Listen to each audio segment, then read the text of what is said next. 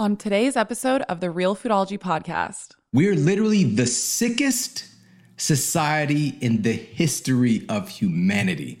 We're the most chronically diseased society of humans in the history of humanity. All right. And I'm talking about largely self induced, lifestyle driven, chronically diseased. Hi, everyone. Welcome back to another episode of the Real Foodology Podcast. I am your host, Courtney Swan. If you're new here, I am a integrative nutritionist with my Master's of Science in Nutrition and Integrative Health. I have been in the health space for about 17 years now. It started as a passion. And then I went back to school and I got my master's. And while I was getting my master's, I started a food blog. And in the beginning, it was just recipes and little tidbits of information that I was learning as I was going through my program. And it has since launched into my Instagram where I post education based content. And of course, now this podcast. Today's guest is a really special one for me, guys. Ever since I started my podcast almost two years ago, I've had a list of dream guests that I was like, I'm going to get these people on. It's just a matter of time. And this guest has been on that list since day one. And I am so excited and proud to say that the day has come that we released an episode together. And I am so excited. If you guys do not know who Shawn Stevenson is of the Model Health Show, are you living under a rock? He has an amazing podcast. It's called The Model Health Show. He also has a really great Instagram. He's also the author of the two best selling books, Eat Smarter and Sleep Smarter. Definitely check them out. They are amazing resources for getting your health on track. And he shared that he is working on a third book. So get excited about that. And this man just knows his stuff. I love it. He and I are very similar in the messaging that we are trying to put out into the world when it comes to health and nutrition. We try to make it as simple as possible for you. And this man is incredible. I love that he is so science and data driven. He really takes the time to seek out the studies, he dives into these studies and dives into the research, and then he's able to break it down, make it super simple, easy, digestible for all of us to understand because not everyone has the time or the energy to be deciphering through all of the data. So I'm so grateful for someone like Shawn who is very passionate about this and he's so good at it. I'm also just endlessly impressed with how much of a brain capacity he has for remembering all of these studies. I mean, you guys will listen. He drops like, I don't even know, I lost count, like 20 different studies in this episode. And I just love it. Like, I'm so impressed that he remembers all of this stuff. We cover a lot of really great stuff in this episode. We talk about the paradigm of calories in versus calories out. And is a calorie really just a calorie or is there more to it? We talk about inflammation of the brain and how it actually affects your health and the foods that you're eating, epigenetics, and how to cancel out all the noise and just find what works best for you. There is so much great information in this. I loved this episode. I really hope that you guys enjoy it as much as I did. Before we get into the episode, if I could just ask you for a really quick favor, if you're enjoying the podcast, if you could just leave a quick rating and review, it helps me so much. And if you want to go a step further and you want to share about this episode on your Instagram, I would so appreciate it. I really appreciate your support. My Instagram is at Real Foodology. And with that, let's get into the episode with Shawn Stevenson. Have you ever tried CBD and felt like this is not really working? And you feel like, why is this working for everyone else, but for some reason it's not working for me? Well, the thing about CBD products is that they are not all created equal. Unfortunately, when something gets really trendy, like in the case of CBD, a lot of companies take advantage of that. And there are a lot of companies that are claiming that their products have way more CBD in them than they actually do. This is why I am obsessed with Cured Nutrition. They are an industry leader when it comes to quality control. All their products are produced in certified GMP facilities and third party tested, and all of their test results are shared with the public on their website. So you can go to their website and you can actually see how much CBD is in every single one of their products. Personally, I'm a huge fan of CBD because it helps me relax. I deal with a lot of stress and anxiety, and it really helps to calm down my nervous system. And it also really helps me sleep. So, my favorite products are Zen and the nighttime CBN oil. And they gave me a little code to share with you guys. If you use code REALFoodology, you're going to save 20% at checkout at curednutrition.com. That's C U R E D N U T R I T I O N. I read a pretty shocking statistic the other day. Apparently, 25% of students aged 16 to 32 take Adderall one to seven times a week, and that's not even prescribed. And then there's another 5 to 10% that do the same thing with another amphetamine that I cannot pronounce. But the point of this is that that brings us to 30 to 35% of students are on amphetamines right now. And it reminds me of my days in school of being on Ritalin and Adderall. I wish that when I was in school, I had access to Magic Mind. Magic Mind is a productivity drink that I drink every single morning alongside my morning coffee.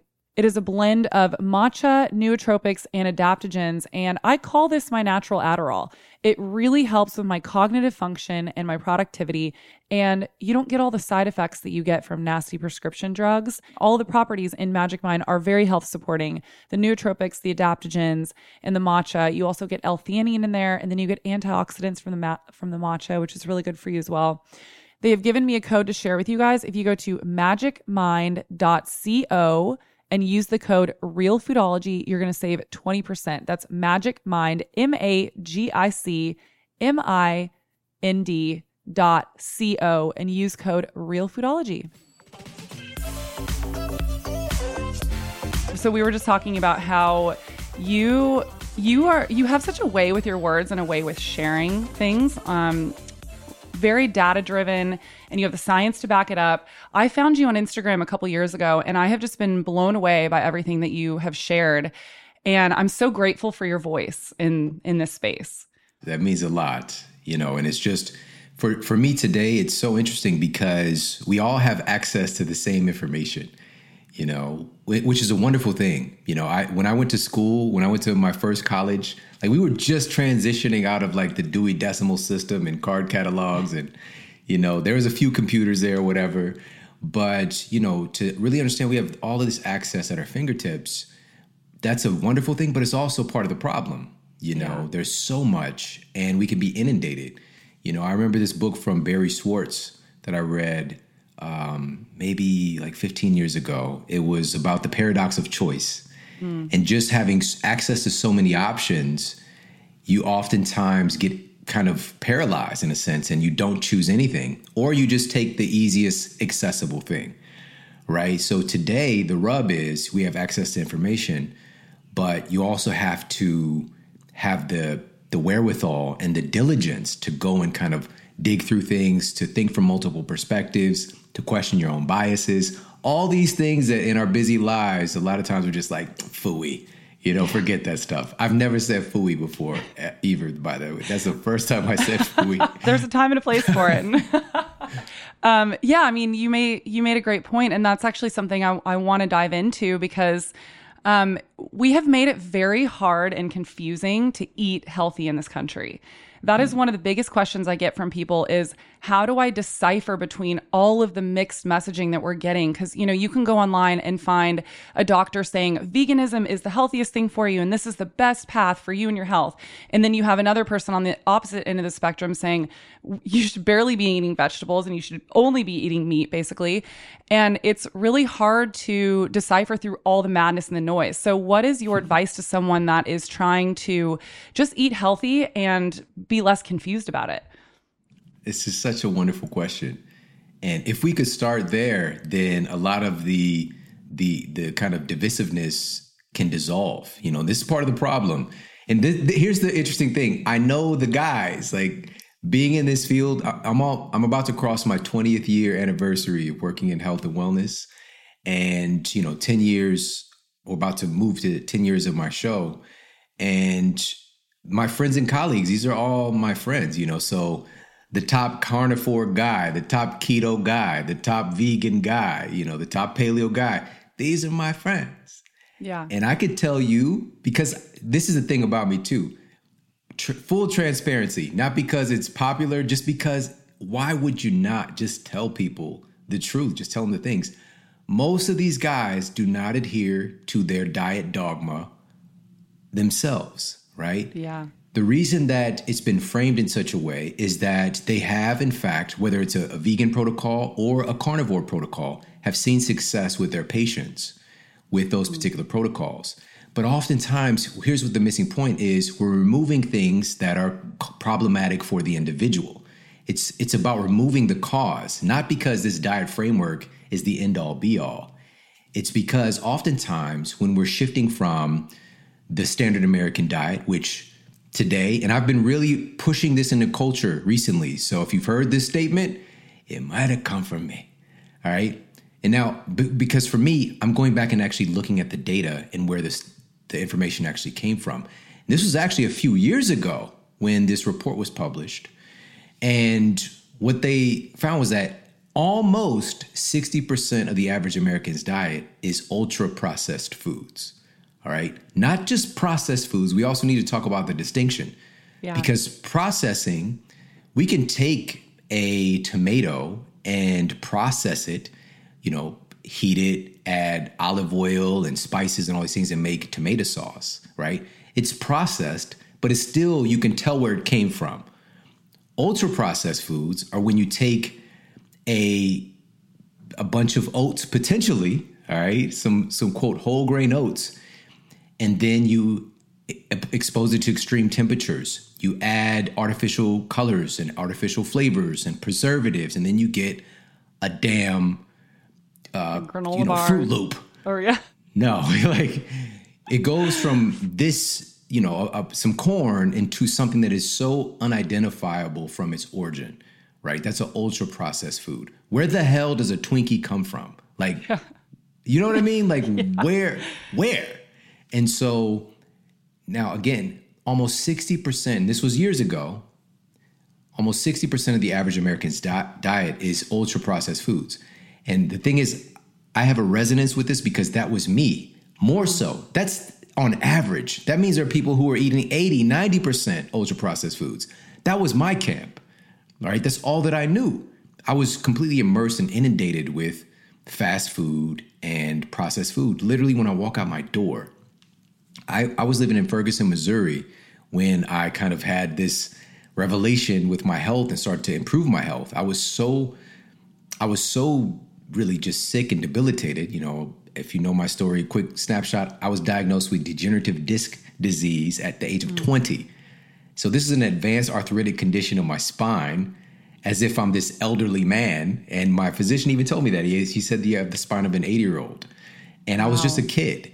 And he's, he, by the way, even when I say that today, he's talking about a, an unhealthy 80 year old you know, because just because you're 80 doesn't mean that you have to have severe degradation of your spine. Yes. You know, but that was just what so he important. was used to dealing with. And my physician was obese, by the way. Mm. And, um, you know, he told me that there's nothing I can do about this. This was something that just happens. Abandoning laws of causality, you know, this something just happens. I'm sorry it happened to you. And, um, you know, wrote me some prescriptions and kind of sent me on my way. But this brings up all this way, all the way back to the you know the beginning of your question, which is from me going from that place where I'm on the drive-through diet. All right, if I'm not eating fast food like you know McDonald's, my jam, I get two double cheeseburgers and fries. All right, if I'm not eating that, and I because I don't have what three dollars to get the what that I would literally eat a box of macaroni and cheese for a meal. Mm. All right. This is true story. And I add a little pepper, like, you know, I'm jazzing it up a little bit, you know. Yeah. and but this is it was normal to me because this is what was normal in my environment. Mm. I didn't know that food mattered. And so I didn't know that it mattered as far as my chronic illness that I was experiencing because even my physicians told me that it didn't matter. My diet didn't matter. So once you shift from that state to eating real food, whether it's in a keto protocol or a paleo protocol or a vegan protocol or a carnivore protocol, I'm eliminating the problem. I'm eliminating the biggest driver of chronic disease in our world today.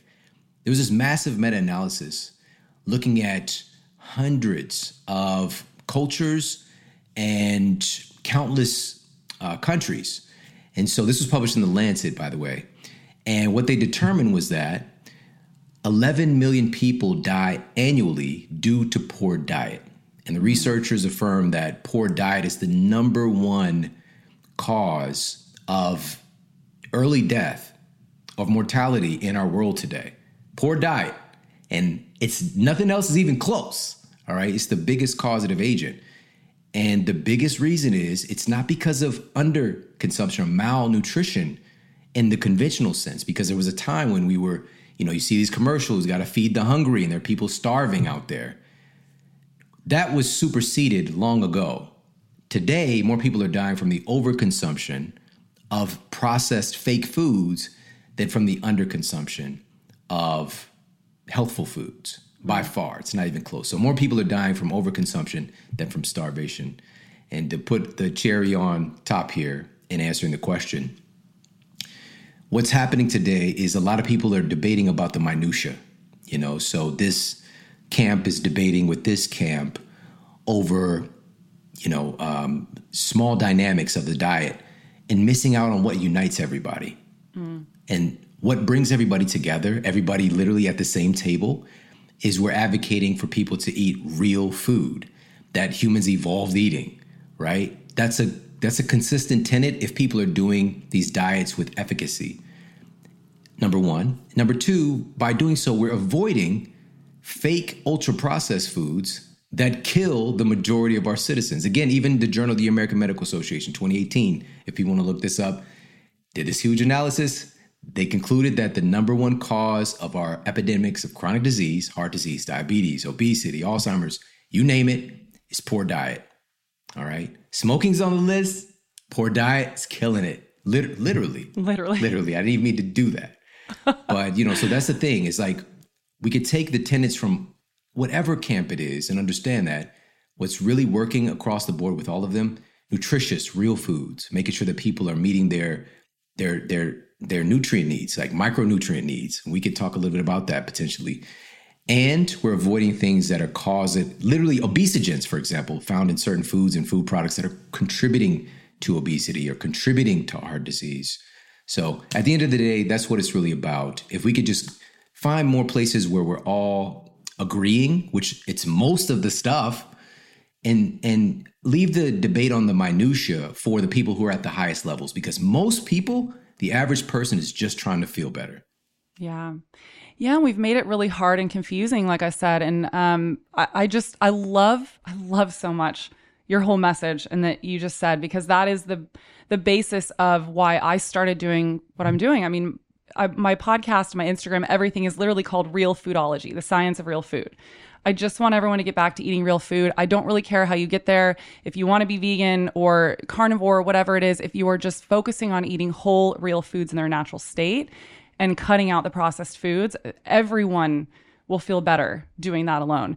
And I love, I love that you talked about um, everyone is fighting over the smallest little things. And I wanted to get your I want to know your thoughts about this. So I don't know if you've seen there's been a movement on social media of people saying that there's chemicals in everything. And what they'll do is mm-hmm. they'll take the chemical uh, component ingredients of a banana and compare it to like a granola bar or Fruit Loop cereal or something like that. And they say, see, look, you can't even pronounce all the, chem- the you know, the quote unquote chemicals in the banana. Well, yes, everything is made out of chemicals. We are completely gaslighting people out of um, the real experience and really the issue is that we are trying to uh, reduce our toxic load, which is like man made chemicals that are not meant to be in our body. And I want to know what your thoughts are and what you would say to those people. All right. This is this is really important because this is part of the issue that this this is not a new thing actually. People have been kind of thinking in these terms for a long time. It's just kind of with even the advent of better living through chemistry, mm-hmm. right? You know, if something has this, this chemical construct, and I'm going to be very specific and granular for people. Uh, let's take the example of something that's been utilized to really take processed food consumption to another level. Um, a, a, a contraption, I'm going to call it a contraption, like a gas chromatograph. So this is this is a machine that's able to identify isolated chemical compounds. So, for example, certain flavors, what we're experiencing is chemistry, mm-hmm. right? Our bodies are made of chemistry. We're just this conglomeration of amazing chemistry interaction, right? Biochemistry. But a gas chromatograph, right, we can identify a specific chemical makeup of, we'll just say the flavor of grape, right? So, okay, we've identified grape has these particular chemical, this particular chemical makeup. Now we could take this chemical makeup, use synthetic things because it's all the same, right? It's all the same. Stay with me. And just take that grape flavor and add it to other things. We could take that grape flavor and add it to Gatorade. We could take that grape flavor and add it to soda. We could take that grape flavor and add it to candy. We can add it to cakes. We can add it to ice cream. We can add it to, add it to, add it to. We now that we've mastered, we've found a way to master nature. See, already it sounds a little ignorant. Found a way to master and dominate nature. Now we can take its chemical construct and just replicate it. All right. Now, here's the issue, and I'm actually going to share something with you. Take vitamin E, for example. All right, vitamin E is notable for its it's by the way by the way it's critical it's a powerful antioxidant critical for your your cardiovascular system cognitive effects your skin. Vitamin e is super super important for your skin very powerful antioxidant. Now this nutrient this was published in the american journal of clinical nutrition and i just happened to be looking at this today i didn't know you were going to ask me this question. That's amazing. The american journal of clinical nutrition determined that natural vitamin e from food is nearly twice as bioavailable to human cells than synthetic vitamin E, right? So the food version of it is far more bioavailable to human cells. Our cells associate with it better because it there's a resonance there. You know, we've evolved for countless, you know, centuries, thousands upon thousands of years with food. And then today we're just like, oh no, screw that. We can just artificially manufacture these things and it's the same. And it's not the same. As a matter of fact, when we actually look at the difference, when we look what happens with bioavailability, with assimilation, with the metabolism of fake things. I'll give you another study. This study was published in the journal Food and Nutrition Research, and they wanted to find out what would happen to people's metabolism their assimilation of calories, and their expenditure of those calories by eating a meal of processed foods versus a meal of whole foods. Like what actually happens to our metabolism when we're consuming these things, right? So they had test participants. And by the way, if you're just like, how are they measuring calorie expenditure? It's all chemistry, right? It's all chemistry. We're literally breathing out most of the calories that we expend from our bodies our lungs are also an eliminatory organ. We don't really think about that, but we're breathing it out. It's just chemistry. You know, we tend to think about the the expulsion of, of calories via our sweat. Like that's really when we're burning. Most of it's actually through our lungs. This doesn't mean that if you breathe fast, you're going to burn more calories. That's just the end route for it to leave our bodies. So, anyways, so they gave test participants a meal of what they cons- consider to be whole foods, which was whole grain bread and cheddar cheese. Now, with whole grain bread, again, you can get into debate. Processed food, yes, it's processed. Ultra processed, mm, maybe not, right? Because you could still, if it's truly a whole grain bread, minimally processed, maybe a sprouted grain bread, you could still see the origins. Like this was some brown stuff growing somewhere in a field. Yeah, right? seeds. Yeah. so you got that and cheddar cheese. Okay. So cheddar cheese being again minimally processed right? So it's maybe like four ingredients to get yourself some cheddar, all right? Versus they gave test subjects also a meal of processed foods, a processed food sandwich, which was white bread. Again, when you see white bread and you don't, if you're from another planet or from another, another culture, and you don't make bread in your culture, you, you would have no reference point to where this white bread came from. How did you take something that was in nature brownish, yellow, whatever, you know uh, these different hues and turn into something white. What bleaching agents did you do? What refining technology did you use to get this so separate from where it came from? And they used cheese product all right? So this is like equivalent to Kraft cheese slices or singles i'm sorry Kraft singles. Little not so fun fact legally Kraft can't call them Kraft cheese singles because there's not enough cheese in the cheese All right, this is a fact. So it has to be over 51% cheese. All right. So what else is in there? And by the way, recently they've changed the ingredients to look at to look more natural than what was there previously. Hmm. And this is behind the work of people, food advocates, just like, hey, we don't want this in our food. We don't want this ingredient in our food. All right, so we got two sandwiches here. One more natural, right?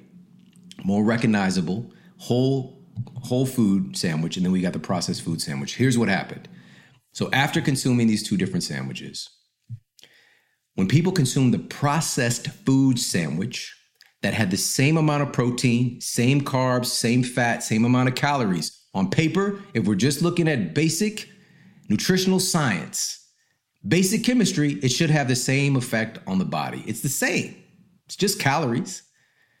But here's what happened when people ate the processed food sandwich, they had a 50% reduction in calorie burn after eating that sandwich versus when they ate the whole food sandwich. Wow. So, what that means is their body, when eating that processed food sandwich, for whatever reason, again, if we're just talking about through the lens of chemistry, it created some type of hormonal clog to where their metabolism wasn't able to efficiently process that those the chemical makeup of that food again on paper should be the same but it was it, it, got stingy. The body became more stingy and hung on to those calories and did not allow that person's metabolism to expend that energy.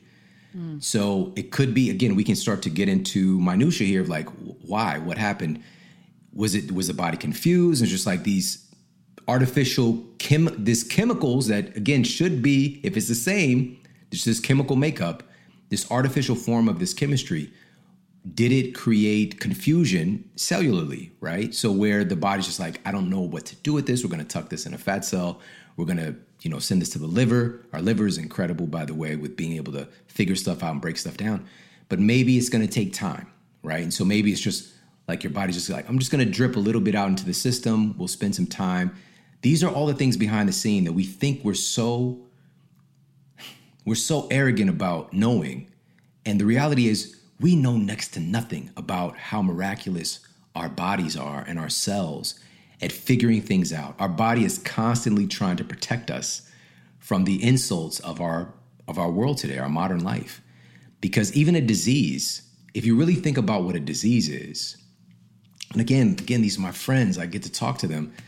Top guy who really impressed upon culture uh, epigenetics dr bruce lipton he shared with me that he was like shawn less than 1% of all diseases are actually caused by true genetic defects.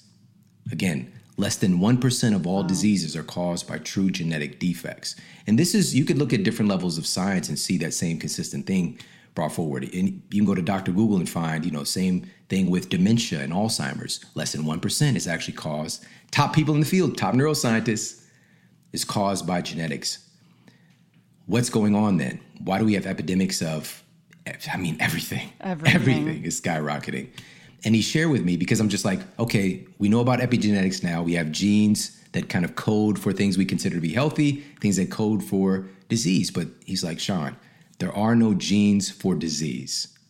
There are no genes for disease. Of course yes again there are minutia some genetic defects where we can have a genetic illness manifest where you have nothing to do about it you're born with these shoddy genes right there are but it's less than 1% he said that when you think about what a disease is, when your genes are altering themselves, altering their expression, it's really making an alteration for your body to operate under unideal circumstances. All right, so that's what type 2 diabetes is, for example. It's an adjustment by the body to operate and keep you alive, to operate differently under unideal circumstances when your system is getting bombarded with a lot of, you know, glucose, processed sugar, you know, that whole category of things. It's making an adaptation to keep you alive. All right. So that's that's that that lens if you're looking at okay, chemistry of a thing versus, you know, a natural versus synthetic. It's not really even close. And if I could, I know I've said a lot. I'm going to provide one more example if that's cool. Oh yeah, I love this. Keep going. this is great. All right, so this was published in the journal Cardiology, and they wanted to find out if a whole food source of vitamin C, right? And so this in this particular study was camu camu berries, right? So this is the highest botanical source of vitamin C. If it could actually reduce oxidative stress when put under a significant stressor for these test subjects, in this case they were using smokers, male smokers, versus a synthetic vitamin C supplement, right? What you find out there on, you know, when you're checking out, right? so they wanted to see what would happen. Okay. So we got the, it's the same chemistry. It's vitamin C, right? It's vitamin C. Here's what happened. Over the course of the study, this was a one week study, they found that the test subjects who were utilizing the camu camu berry, they gave them, they juiced it for them. They had significant reductions in oxidative stress and inflammatory biomarkers like C reactive protein. All right, C reactive protein, if that's high, you're going to die faster. All right. Inflammation. Yeah. Inflammation. So that's number one. And what's more, there were no changes to those same biomarkers in the group who used the ordinary synthetic vitamin C packets or wow. vitamin C tablets or supplements, whatever the case might be. Where is that shit coming from versus real food? And what here's what the researchers concluded. They said that this essentially indicated the combination of other antioxidants that most of them we don't know about. We still we know a fraction of what's actually in food and in our bodies. Uh, combination of other antioxidants in the camu camu berry appears to have a much more powerful antioxidant effect than synthetic vitamin C products alone. All right, just because the chemistry is there does not mean that the life is there, that the life force is there. This is what we tend to do is that we isolate things into parts and then we negate the whole. Mm-hmm. You know, and that's what this isolation um nutritional science is, you know, it's nutritionalism, right? It's got this thing, that thing. That's cool that we know that. But the problem is we open the door for companies to come along and start grabbing that isolated thing and saying, "Hey, this this is the shit here. This isolated thing is going to change your life." That's not how it works. And we're still seeing the ramifications of that ignorance all the way back from when it started with better living through chemistry. All right, I'm on a roll recently talking about different Organifi products that I love because I feel like I've hammered in how much I love the red and the green juice. I drink the red and the greens every single morning just to flood my body with nutrients and antioxidants. But I want to start talking about some of their other products because they do have a lot of really amazing products and if the ones that I love and talk about aren't resonating with you, I want to share other ones so that you can find something that you love on Organifi's website as well. I have been drinking their Pure for about six months now. This is their one that's for mental clarity and digestion. It has no caffeine, but I really have noticed a difference. It really does turn on my brain. It has a lot of really amazing properties like lion's mane mushroom, which really helps with cognitive function. Um, there's a lot of studies and science behind that. There's also coffee berry in there. There's aloe vera, digestive enzymes, which of course are going to help with digestion. And there's a couple of other things in there, but it's so good, you guys. It tastes like lemonade, but there's no sugar in there. And as of course, always with Organifi products, it is USDA organic and it's glyphosate residue free. If you guys want to try any of the Organifi products, you're going to get 20% off when you go to Organifi.com slash realfoodology. That's O-R-G-A-N-I-F-I dot com slash realfoodology. Oh, and make sure that you use code realfoodology and you're going to get 20% off. I hope you guys love it. I love that you brought up the example of vitamin C because this is what I use as an example all the time for people We've been so focused on isolating one vitamin. So, for example, we have decided that vitamin C is it. That is what from the orange or from the citrus fruit or whatever it is, is that is boosting our immune system. But we forget how smart nature is. And I think about this all the time. We're not taking into account all the nutrients in that food that work synergistically together. And to your point, like you said, many of them that we probably have not even identified yet. And that's what's really tough about just the way that we approach nutrition and health. And um, you know i'm I, I will say like over the years i've been pretty like supplement happy but i still try to find this balance of like making sure that i focus on getting everything from real food because i recognize that we could be totally wrong on the on these nutrients that we're isolating. You know it could be just the orange itself or the citrus fruit itself synergistically together that really provides the immunity that we that our bodies need. Because like you said our bodies recognize it as real food. It's bioavailable. It's you know real food the power of real food. Yeah it's yeah. it's really cool because even with this tenet of better living through chemistry this doesn't mean that we can't live better through chemistry but when it becomes everything when this like isolation of things begins to govern our decisions and our perspective much more than understanding the whole as well the same thing works with disease. You know, yeah. when we start to isolate ourselves into parts, even when the germ theory hit the scene, mm-hmm. that was that was really the premise of it has largely been disproven because we've done the thing. We've done the thing. We've become so antimicrobial, antibiotic to the degree that antibiotic resistant infections, if people look at the numbers on this stuff, it can really scare it can really scare the shit out of you. Yeah. Something is going wrong here. And also, have we stopped the spread of infectious disease by any means of the imagination? And what we've done is, again, we go from this discovery, okay, bacteria, we found the little thing. We keep looking and looking and looking. We found the little thing that's actually making us sick. Let's just try and eliminate that thing, right? That's been here long, long, long before Thousands us, that years. intelligence, right? Millions. Yeah, millions. millions yeah. Here. And so wild. if we zoom in and look at that, like, oh, we figured it out. Now we just need to have antibiotics. You know, we need to sanitize everything. Mm. Then we're going to stop this. We're going to stop the spread of infectious diseases, bacterial specifically. But then we get a strong enough microscope and we zoom in and we find, oh, what what are these things? They're smaller than the bacteria. We could fit thousands of these inside of a bacteria, right? Bacteriophages or viruses that infect a bacteria, right? So we can zoom in and zoom in and zoom in. And now there's even debate today about the the the realness of certain things like this, right? There's this camp that's like viruses aren't real, right? You know, the air isn't real, okay? Regardless of what you believe in, right? Birds are not. Have you ever seen a, a baby bird? Have you ever seen a baby pigeon? They just oh, they're robots. All right. Yeah. Now I know some people. There are going to be a few people like, no, yeah. for real. There, there's something with the pigeons. Okay. no disrespect to that, and no yeah. disrespect to if you believe viruses aren't real. Okay.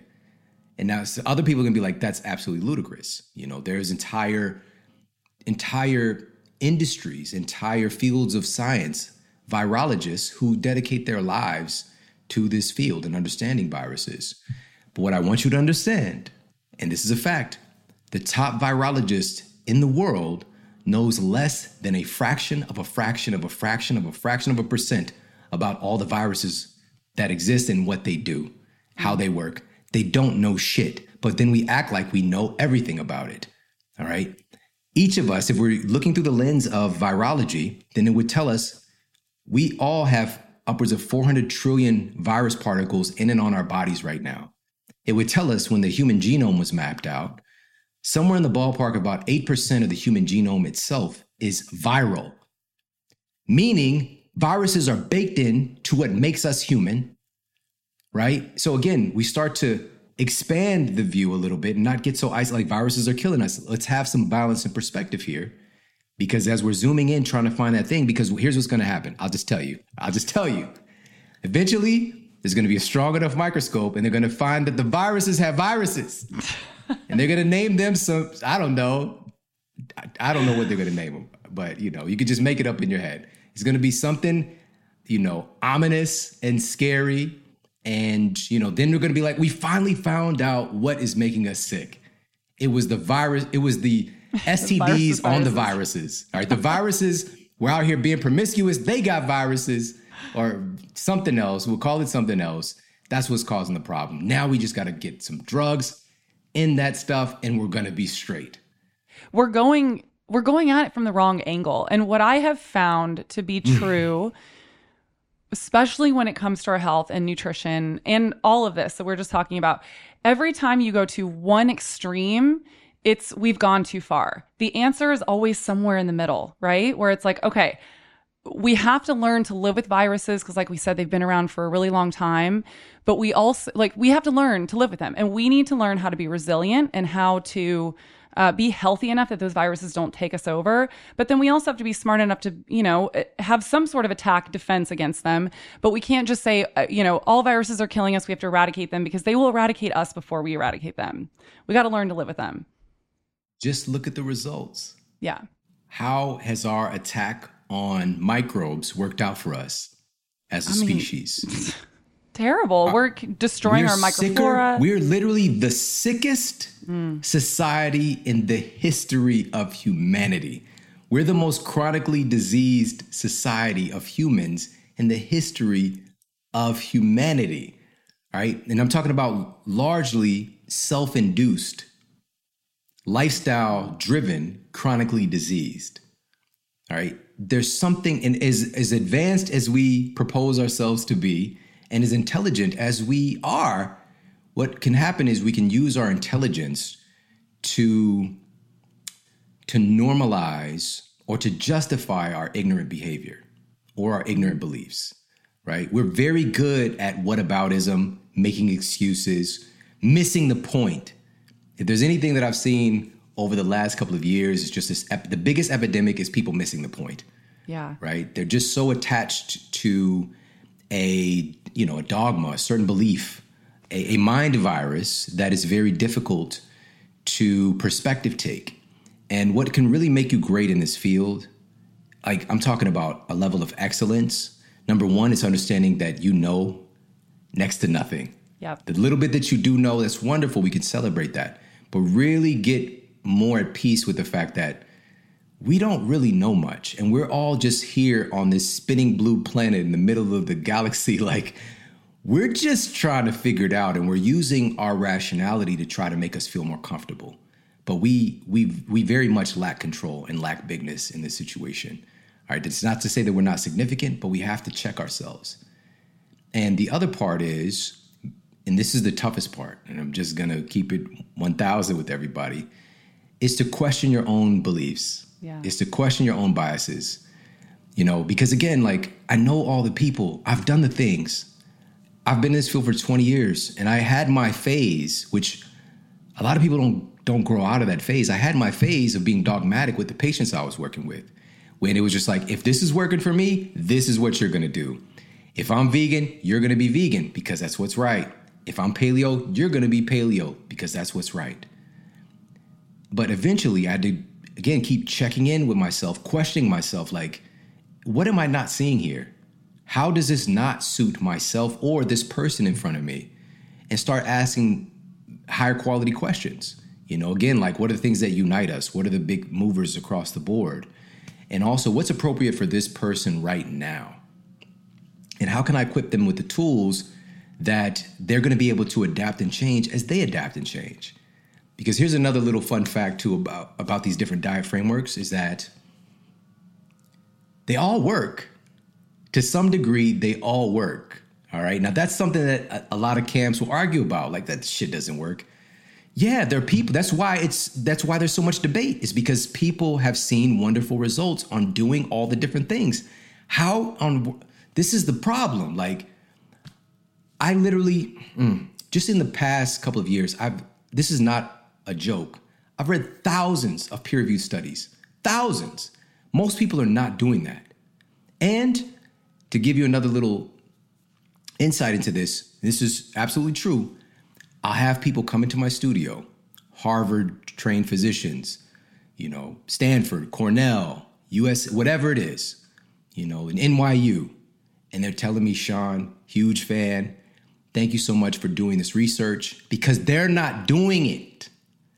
They're getting the cliff notes a lot of times and they're not doing what I'm doing, which is going and digging through. I'm not just looking at the abstract. That's cool, but actually look at what were the the methods used. What was the that's their conclusion in the abstract, but what did the data actually show? Because sometimes that can be different, you know. And so just being able to find, but it's a language, right? So now I'm saying that I, I that's what I do. I'm about that life. But what I'm really growing to understand more and more, I don't talk about it much but it's kind of like baked into who I am and how I'm communicating. We negate so quickly people's personal experience. Mm-hmm. Mm-hmm. And it is not okay. It's not okay. You know, this term gaslighting, if we really look at the ultimate, like what is what's really happening in our culture, it's telling people that their experience doesn't matter.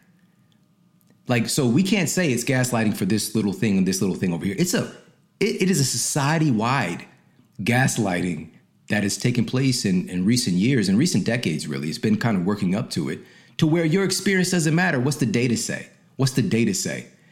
I know the data, and it still doesn't say what you wanted to say. Yeah. And here's the thing again, your personal experience is anecdotal information. It matters. Your personal experience, what works for you, matters. We don't need what, what we're doing really is using science to justify what feels right instead of honoring what feels right. And I think sometimes we take this a little bit too far with the data and and if you feel differently obviously please tell me um, i'm a huge proponent for really finding a balance in following the data really knowing the research and also listening into your intuition and tuning in to what your body is telling you. Because I think sometimes with science, we don't take this into account that our body, we have this built innately in us since we were birthed on this planet that we know how to feed ourselves if we tune in but the problem is is that we have been our palates have been hijacked with highly palatable foods food like products you can't even call them foods so now we're craving things that are that were genetically engineered to be craveable instead of things that our body actually really needs. But I, I think so. Yeah, we're but we're not taking enough in account for intuition and all that. So like I'm a huge proponent for first of all, you have to clear out all of the junk, get back on real food, and then learn how to be really honest with yourself and listen to your body. I like you, I've been in this space for 17 years now, I have gone I've gone down every single diet path you can possibly imagine. I was vegan, I was vegetarian, I was pescatarian, I went keto for a while. And my biggest problem was that for the longest time, I wasn't truly honest with myself about how I was really doing. I was vegetarian for five years, and by the end of it, I was so sick. I was hormonally imbalanced. I was 20 pounds overweight. I was absolutely starving all the time. But I kept hearing all this noise from all these different experts. This is the healthiest thing for you. You're just not vegan enough. You got to be more You're vegan. Doing it wrong. You're doing it wrong. You just got to do it this way, and then you're going to be fine. So I think it really takes someone to be super honest with themselves. Try all the things. I'm like, try all the things, see what works best for you. There are people that thrive on vegan diets. And but you have to figure that out for yourself and you have to be honest with yourself. And I think a lot of people um, either just get trapped in this dogma experience of the diet or they don't want to admit that it's no longer working for them anymore. Yeah. I mean, you said it perfectly. You know, I think that if if there's one thing to walk away with today for everybody is to really I, I, here's something you said. I'm just this is gonna actually give the, the takeaway, which is it's it's one thing to think that we're listening to our bodies, and it's another thing to hear the you know the the terrifying scream of a of a ding dong or you know it's like there's some residual artificial food that. that's in your body and the reason i hesitated i just watched thor 4 you know love and thunder and there's these screaming goats and so that's what i was really picturing with the scream from from within for you to go and dive face first into you know, a, a box of Hostess cupcakes. That there's a difference. And so clearing the static off the line of that communication from our bodies.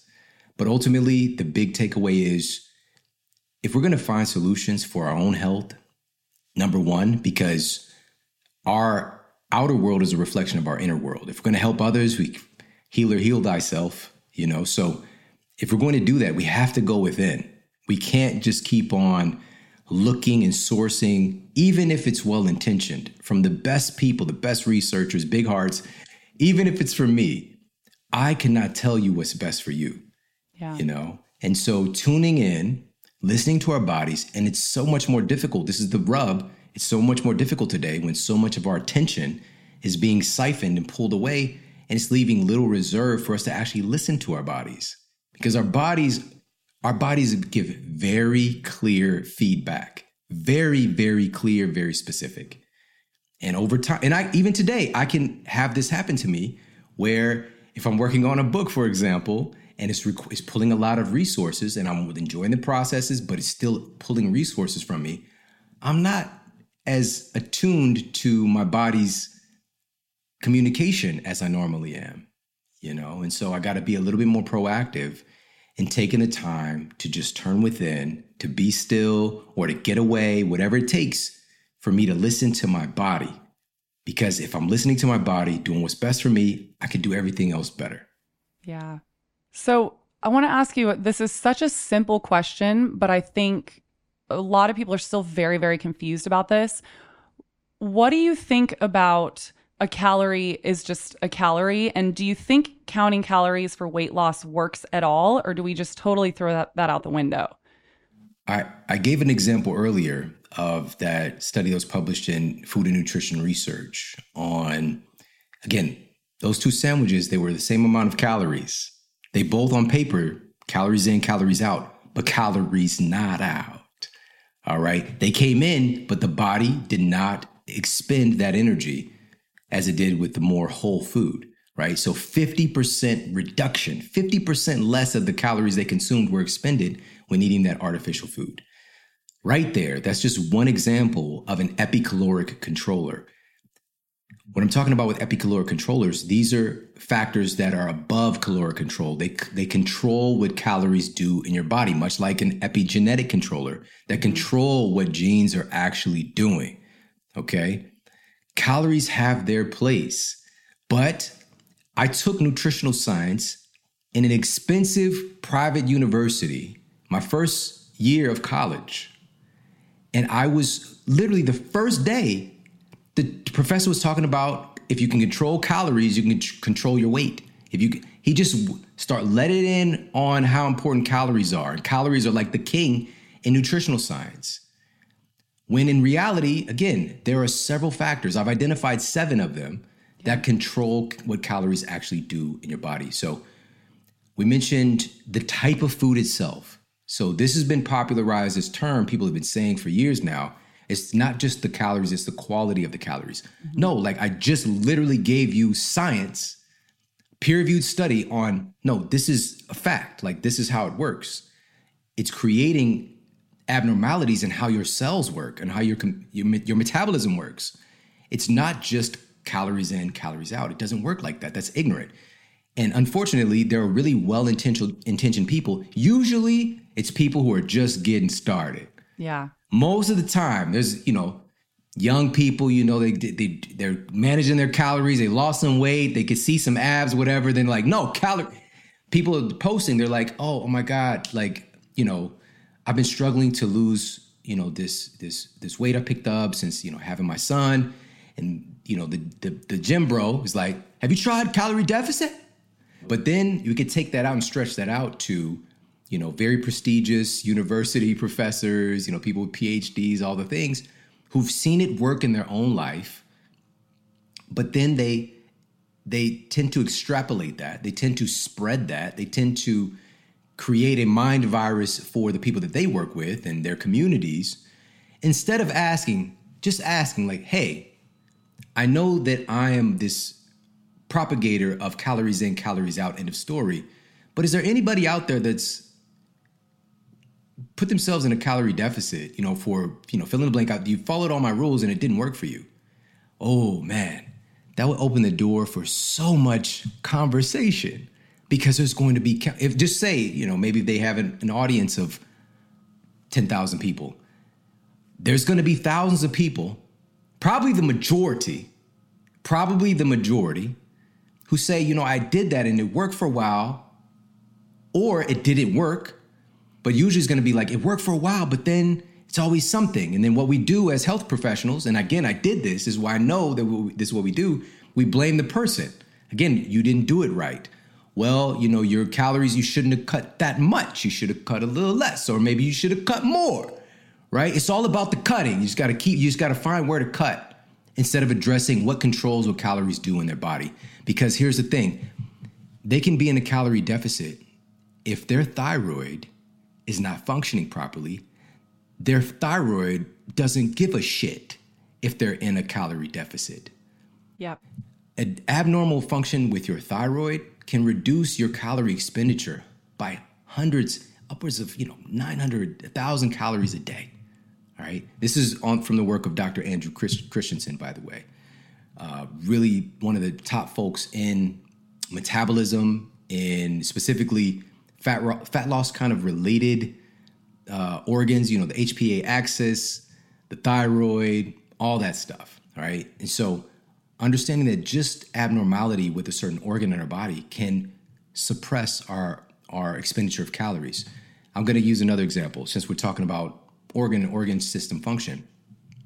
What I believe to be the biggest issue today, as far as the inability to lose weight, especially when we're talking about, you know, on paper calorie deficit, is an epidemic that most people have no idea about, and it is it is a huge, huge issue. And we're talking. I'm talking about. I said we're talking about. I love it. We are N- neuroinflammation. Yeah. Neuroinflammation. All right, we got some research coming out of Yale, but also um, one of the studies, and this was in my latest book, Eat Smarter. I kind of detailed this, um, really kind of breaking down why why this is such an issue. And so these particular researchers, and this was in the uh, Annals of the New York Academy of Sciences. And what they found was that, and this is very simple, they found that inflammation in the brain, specifically hypothalamic inflammation, all right, so that's the kind of, it's often dubbed the master gland of the body. Inflammation in the brain is a causative agent, not could be, it's a causative agent in obesity. Mm. And obesity is a causative agent for neuroinflammation. Okay, so obe- our growing waistline, our growing accumulation of body fat is creating inflammation in our brain. And inflammation in our brain creates more body fat. So guess what? We're in a, we're we're really in a problem, right? We're in this yeah. vicious circle, right? And then you're trying to cut calories or use a point system or whatever the case might be, and you're frustrated and you're hurting and you're reaching out and you're telling whoever is telling you to do this shit that it's not working or that I'm suffering. And they're just like, nah, you're just not doing it right. And here's the issue. People out here, you know, with these different diet protocols or whatever, and they're they again well intended most of the time. They're not telling you you need to address the inflammation in your brain in order for you to get healthy or to lose weight. Why is this such a big issue? And again, you can have a field day just looking at neuroinflammation some of my best friends. I just did a, a, a guest lecture for the NYU neuroscience department. I'm that guy. All right, I'm not just saying this stuff. So, you know, Lisa Mosconi, Dr. Lisa Mosconi, Dr. Daniel Amen, it's one of my good friends. I just yeah, did a great. another quote. He's on the front of my book. I just did another quote for his recent book. He has the largest database of SPECT imaging of brain scans in the world. I'm not just saying this stuff, all right? And so to actually understand, the brain is so protective. It is the most protective organ in the body by far. We have this internal and external protection, right? It's the only organ fully encased in hard bone. It's very protective. And your brain does not have pain receptors. So it's just like, if I got neuroinflammation, why does my brain hurt? If you have a headache or migraine, your brain doesn't hurt. Your brain doesn't have pain receptors. It's just the, the nerves and the muscles and all this stuff around your head and your neck but your brain does your brain cannot tell you. Because your brain is responsible for notifying you about pain everywhere else this is why it doesn't from my this is my belief this is why it doesn't express pain itself because you would go insane. Mm. all right so it's very protective. And so when we get to this place where we're having neurodegeneration or neuroinflammation and it's getting to a place of severity oftentimes we don't know until it's too late because the brain is so protective. But what we can do is start to tune into the things that we know can protect our brains, can heal our brains, can help it to avoid this inflammation and degeneration. I'm just going to throw one thing out here real quick because it shocked me. And I don't have any dog in the fight. I could care less. But it was on olive oil. And this was researchers at Auburn Univer- University. They found that oleocanthal rich extra virgin olive oil is one of the few substances that they studied and tested that can help to reduce neuroinflammation, that can help to reduce inflammation in the brain and actually help to repair the blood brain barrier. that again that part of that damage is the protective and there's even a debate today is like have you ever seen the blood brain barrier? Is that real? Oh man pigeons really? real? Again just again talk to people who are actually just actually looking at the brain. We can have different words for this stuff and also the the nuance the expression of what we call these things right so the blood brain barrier can be very different from one neuroscientist to another right but there is something that is protecting your brain that the rest of your body does not have. All right? This does not mean you have a glowing shield around your dome. It doesn't work like that. All right? However, part of the issue with neuroinflammation is that our diet and lifestyle is just tearing down that access, that blood brain barrier that's protecting our brain from environmental insults, internal and external.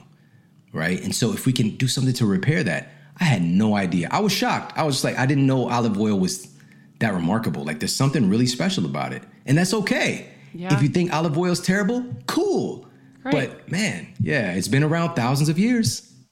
And it's so delicious. I love olive oil. I recently just traded my avocado oil back for, I'm just fully doing olive oil again. I think it's so good. Um, but I just, I love that tangent you just went off because it goes back to what you were saying is that we know so little. I mean, we just learned in the last, what, like 15 years that there is a direct connection from our gut to our brain through the vagus nerve. So, of course, when our brains are inflamed, our digestion is going to be messed up, our health is going to be messed up. Like, we have that direct connection. Oh, I love it. Are you pulling out your book right now? Yes, I am. You just reminded me of something. so, this, we can actually zoom in and look at this because this is another epicaloric controller, right? Yeah. So, this is from my book Eat Smarter, but I was uh, kind of breaking down this this study. This was published in the journal Cell, and it revealed that the presence of a specific type of gut bacteria in mice. Let's keep this mm-hmm. clear first. Had actually blocked their intestines from absorbing as many calories from the food that they ate. Okay. Wow. Sp- specific microbes can block your body from absorbing the calories that you consume. And also, when I talked earlier about that neuroinflammation, so that the research coming out of Yale found that there's this direct connection with your brain and your gut. And your brain, based on its assessment of your calories, what you have stored away, your your nutritional needs, it can literally downregulate the absorption of the calories from the from the meal that you're eating, or it can increase the absorption of calories from the meal that you're eating, based on your body's assessment of what you need. Yeah, okay, so wild. again, have you ever tried a calorie deficit? for people that are doing that shit, like just peacefully just think namaste. Namaste away from you. All right. For now, like it's it's bigger than that. It matters. Cal- yes, calorie deficit, yes. Got it. But there are things that control what calories do in your body. We have to address these things, these things and empower people because the calorie deficit becomes exponentially easier when these other things are addressed. And so again, that was um, published in Cell, and coupling that with human studies. All right, these are conducted by researchers at the Weizmann Institute of Science, and they're doing some of the best work in microbial health and nutrition related uh, microbiome stuff. Fascinating stuff. And they confirm that there are specific gut bacteria that are more prevalent in people who are overweight. And the big kicker is that these is that transplanting these quote fat bacteria into mice mm on the same diet caused the mice to gain weight, become insulin resistant, and increase their levels of belly fat just by changing their microbes on the same diet versus implanting, quote, lean bacteria from humans into mice and these mice getting and staying lean based on the bacteria, even on the same diet. All right. And I'll share one more. This was uh, published in the journal, the International Journal of Obesity, revealed that a higher diversity of gut bacteria is directly correlated. There's that word correlated, all right, correlation, causation, but directly correlated. And a lot of the studies that I put in here, I went and vetted them. Like, which factors did they actually look at and put that into their kind of, you know, they're these confounding factors, right? So, really addressing those things. And these studies are really remarkable. But, anyways, they found that a higher diversity of gut bacteria is directly correlated with less weight gain and improved energy metabolism. So that means expending more energy or, or, or processing energy more efficiently, independent, this was their words, independent of calorie intake. There's also that study that uh, where they took two twins. The twins, yeah, yeah. They- I talked about that in the book, yeah. Yeah, So I'm from St. Louis, and this was from researchers in St. Louis. Oh, really? They had this big database of, of of twins, and just looking at again, they're in the same household, right? And there's no two people to look at that can be more telling of certain changes than twins, right? And so we know that epigenetics is the big controller here. It's not the genetics. They got the same genetics, right? But they found that uh, if one twin had a high ratio of these quote fat bacteria, you know, we can get into like classes of firmicutes or bacteroidetes.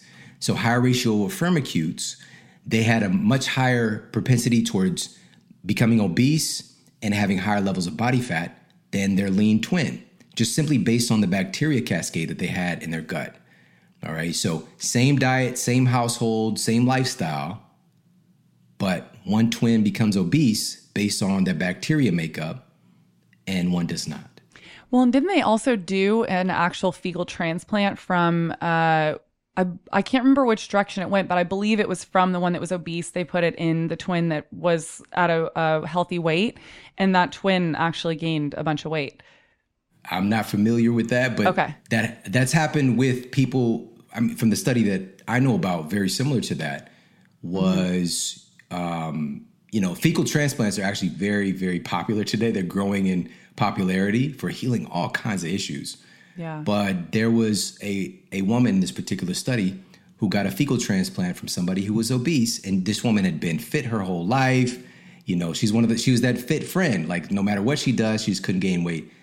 And after the fecal transplant, her gastrointestinal issue resolved, but she just started gaining weight and became insulin resistant and had a hard time getting the weight off that she had never experienced before in her life. And so, yeah, but also I think I I think I am familiar with with what you shared. It's kind of ringing a bell right now. But yeah, we've seen this in in people who aren't twins as Yeah. well. That's so wild. I find this subject so fascinating. It's so interesting. Well, I want I want to be mindful of your time because I know you're working on a book right now. Uh, I want to ask you one more question that I ask all of my guests, and this is a personal one to you. What are your health non-negotiables? These are things that no matter what, no matter how busy you are in your day with writing your book, these are things either lifestyle, diet, all the above, things that you prioritize for your health. Oh man, I mean, you're like the list can go on. yeah, I mean, I'm a big, I'm big, big, big on sleep and my, you know, just just optimizing my my sleep and my sleep wellness related things. But also, uh, the thing is, even when I say that, a great night of sleep starts when you wake up in the morning. So, do, doing a few good things for yourself during the day helps you to sleep better in the evening. So, but yeah, that's one that's non-negotiable for sure. And um, outside of that, you see, you know, even during the interview, I have my water right here. You can't drink what you don't have, so I always Yep. have water around, making sure that I'm hydrated. And um, outside of that, yeah, every day I do something. I do something physical. Um, you know, whether it's yesterday was our day off, but we still we we, we just hung out. You know, it was my one day off from writing during the week. We hung out, vegged out, watched some shows, but we first went on a family hike. You know, we went on a hike. It's like a 90 minute uh, deal, and we came back and then we just hung out. But still, we got that in, you know, and just we got a ti- time to hang out together, to talk. You know, my family, you know, they talk a lot of shit to each other, so got to like mess around with each other. Because my oldest son, he decided to wear a hoodie, and it was like 90 degrees, a black hoodie, and he sweat through the hoodie. It was amazing. My wife took pictures, and he was like, "Oh, it's actually going to keep me cool." I was like, "Is that how science works?" But I'm open to it. I'm open to it. Right. You're like, so but the, yeah. the data says. But you know, so yeah, but my sleep wellness, do something physical every day and making sure I'm hydrated. Those three definitely not negotiable. I love that. Getting movement in every day is a non negotiable for me as well. So I relate with you on that. I do a lot of hikes. We're very fortunate to live in California. You live in California too, right? Recently, yes. So even Nice. hiking, that's not a part of my lexicon until a couple years ago. Yeah. I didn't know what that was. We're very fortunate that we have access to that um, so easily. Well, please let everyone know where they can find you and share where they can find your book and, and all that. Sure, yeah. And, and by the way, like when I say that I didn't know what a hike was. Like I had these visions of, you know, like an image of what people meant. I kind of would picture like Mount Everest. Like yeah. I don't know. It's just I'm from I'm from the neighborhood. All right. So, you know, just we were in concrete circumstances. And so to be able to like just see, you know, there's so many great trails here and, you know, the um, you know, the fresh air and the and the sunlight. Um, the sunlight, you yeah. know, the nature, all that stuff. Like it's a really cool access. And the thing is, I want to create a culture to where more people have access to these things, right? Community wellness programs, community gardens, you know, CSAs. Right before I moved from Ferguson, uh, there was a farmers market now that was going on and doing pretty well, right? So, you know, it's it's really powerful and it's so enriching to to grow up and have access to that. So people could yeah. find my books. My latest book is Eat Smarter. Uh, it's a USA Today national bestseller, and uh, very very proud of it. It's a power, very very powerful book. We're diving in talking about metabolism and how specific aspects of nutrition control our metabolic process. It's the first time really in book form in a way that makes sense, where I'm taking people through and teaching them how metabolism actually works. Like, you know, how how does a fat cell gain fat or lose fat? Uh, where does fat go when you lose it? You know, like we go through the entire process. And also, we talk about specific foods and nutrients for cognitive performance, and also how food affects our relationships and our emotional agility and our ability to connect with other people, which is a big conversation today that needs to be had. Uh, food plays a big part in that. And so that's even the pivot into the new book that I'm working on. So it's a cookbook.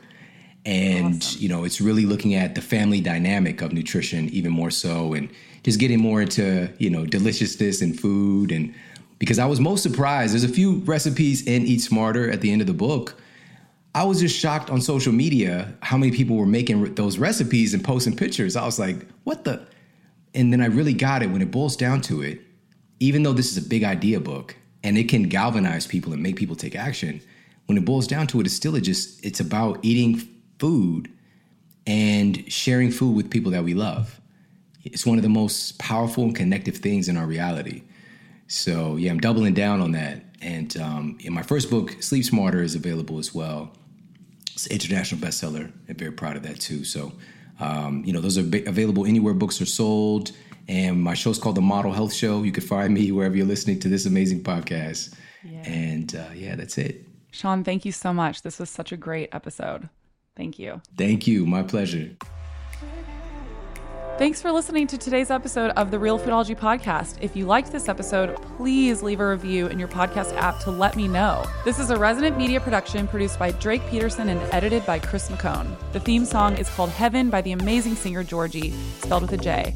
Love you guys so much. See you next week. The content of this show is for educational and informational purposes only. It is not a substitute for individual medical and mental health advice and doesn't constitute a provider patient relationship.